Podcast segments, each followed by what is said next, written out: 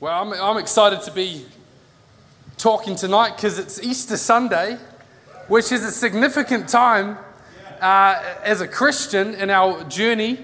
And um, today was the day where Jesus resurrected. All right, all right, that was, that was shocking. This is like the reason why we're in this room right now was because of that event. I, I want to hear some. Uh, uh, uh, all right, here, here, we, here's gonna, what's going to happen, okay? I'm going to preach, and uh, I don't want to preach to myself. I want to hear some excitement if you're excited about Jesus tonight because Easter happened 2022 years ago. Jesus died on a cross. Three days later, he rose from the grave.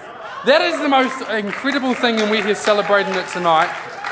And uh, I'm really excited to share my heart. We're um, preaching from a passage today which happened when Jesus was on the cross, and it's from Matthew chapter 27, verse 50 to 56. And, and uh, I'm also going to share some other thoughts around that, which is really exciting. But Matthew 27, from verse 50 to 56, says this. It says, Then Jesus shouted out again, and he released his spirit. At that moment, the curtain in the sanctuary of the temple was torn in two from top to bottom. The earth shook, rocks split apart, the tombs opened. The bodies of men, many godly men and women who had died were raised from the dead. They left the cemetery after Jesus' resurrection, went into the holy city of Jerusalem, and appeared to many people. The Roman officer and the other soldiers at the crucifixion were terrified by the earthquake and all that had happened. They said, This man truly was the Son of God. There's a lot in this passage. And, um, and what we see here is uh, Jesus uh, dies, and a few things happen. And uh, I'm going to point a few th- things out, which is really, really exciting. And uh, the first thing uh, which we heard from Pastor Sheridan and Jan this morning and on Friday uh, was around verse 51. It says this it says, The curtain was torn in two from top to bottom. Now, that is incredibly significant because if you don't know what the curtain represents, that is a barrier between you and the presence of God, essentially.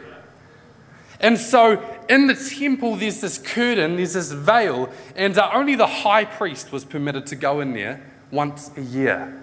And uh, there's a couple verses. Exodus 30:10 it says this: Once a year, Aaron must purify the altar by smearing its horns with blood from the offering made to purify the people from their sin. This will be a regular annual event from generation to generation, for this is the Lord's most holy altar. It also says in Hebrews 9 7, but the only the high priest ever entered the most holy place, and only once a year.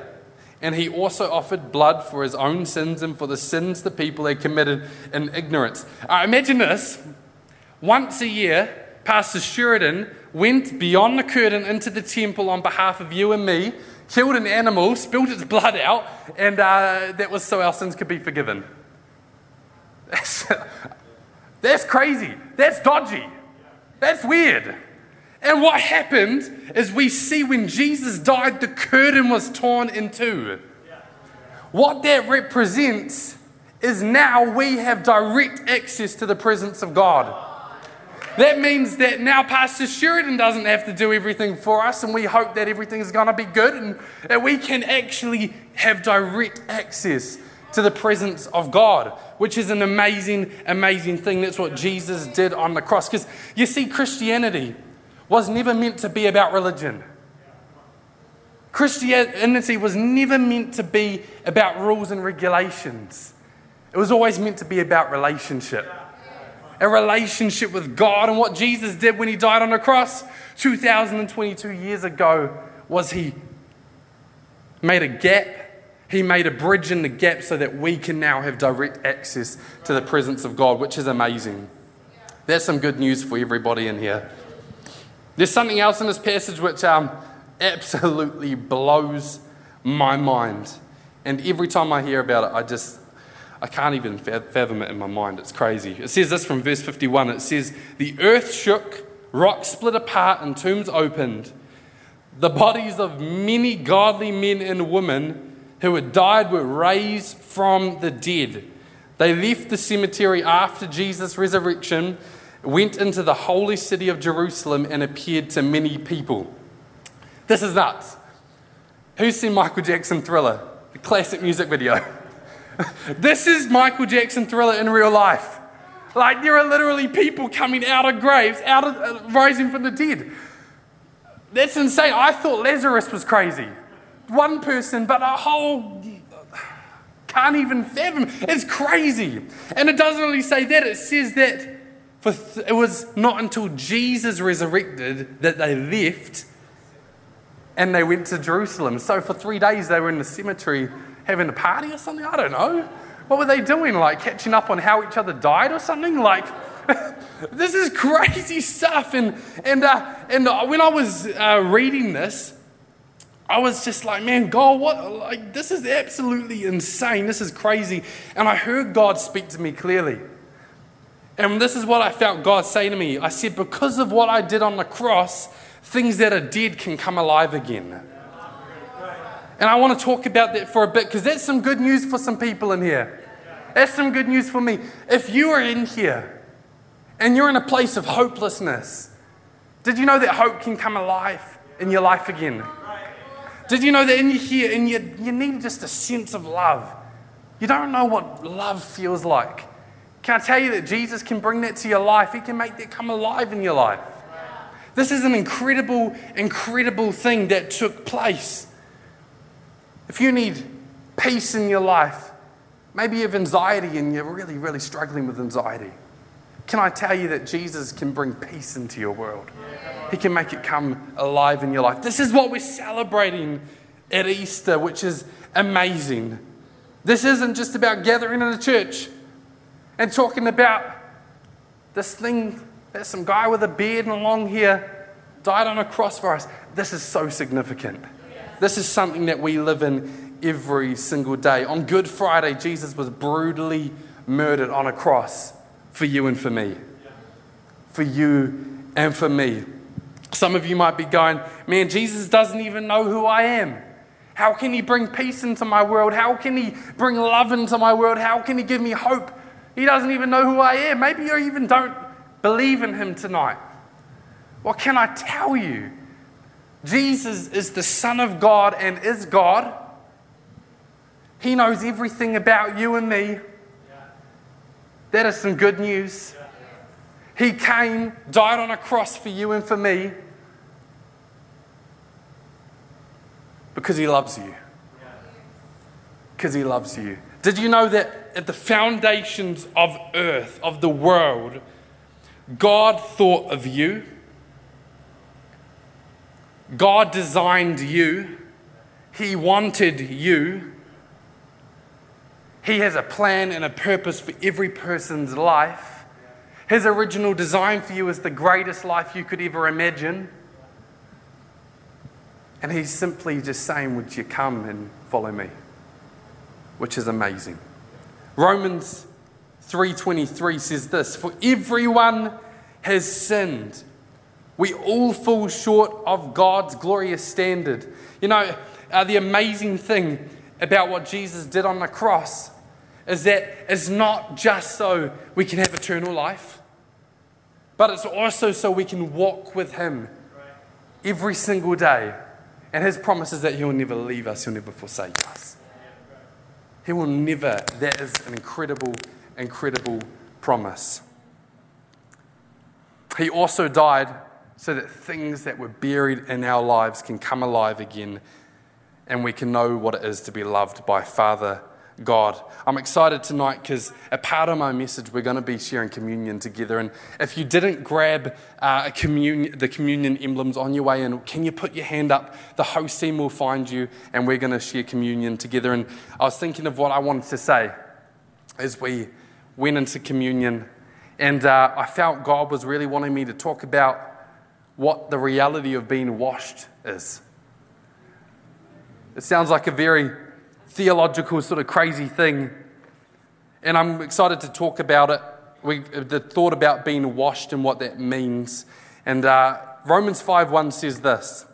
It says, Therefore, since we have been made right in God's sight by faith, we have peace with God because of what Jesus Christ our Lord has done for us. Hebrews 9 also talks about the blood of Jesus being able to cleanse our conscience from dead works in order to serve God.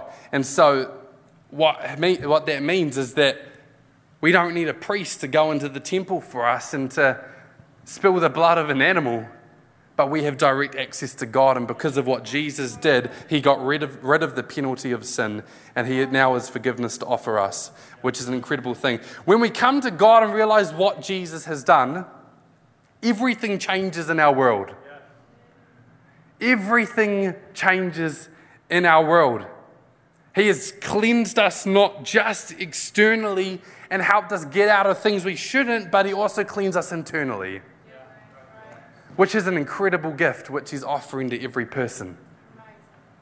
He wants intimate relationship with every person.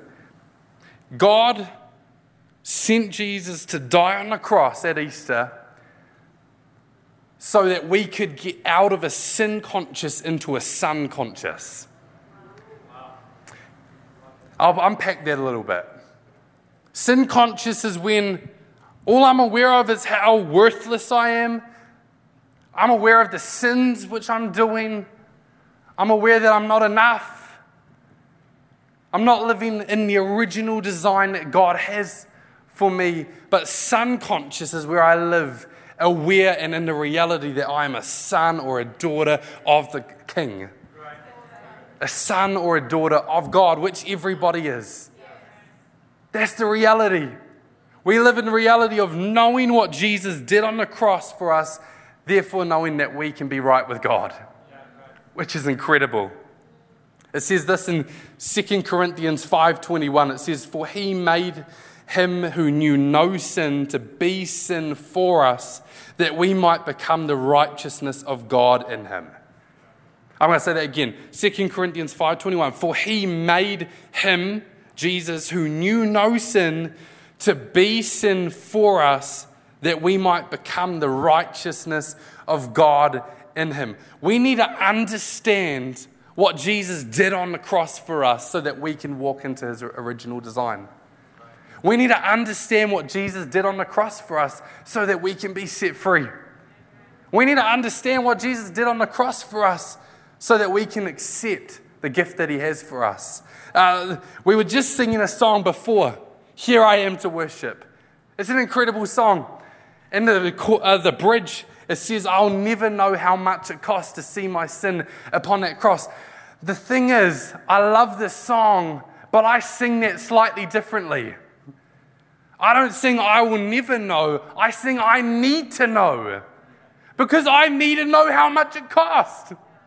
Because God paid the ultimate price for my freedom, paid the ultimate price so that I can be set free, so that I can have relationship with Him.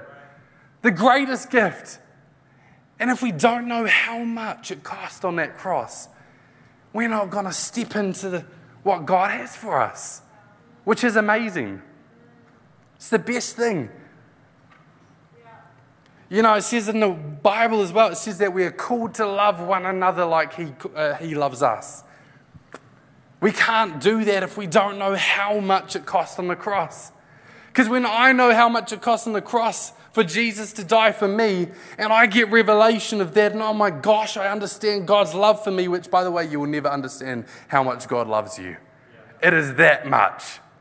When I start to understand how much love God has for me, I understand how much love God has for you. And for you, and for you, and for you, and for you. Because there's no favoritism with God. He loves everybody. When he was on that cross, he was thinking of you, he was thinking of me. And so we got to know how much it cost on that cross. It's a big, big price that he paid for us. It says in John 10:10, 10, 10, the thief's purpose is to steal and kill and destroy. But my purpose is to give them a rich and satisfying life. When we understand what Jesus did on the cross for us, we start to walk into the abundant life that God has for us. Because suddenly we're washed. When I say that, suddenly the sin conscious in us dies and the son conscious wakes up. Because we understand what God did on the cross, what Jesus paid. And we live in the reality of that. Friends, we're called to live in the Son conscious, knowing who we are and whose we are. Knowing that God paid a high price because He loves you so much.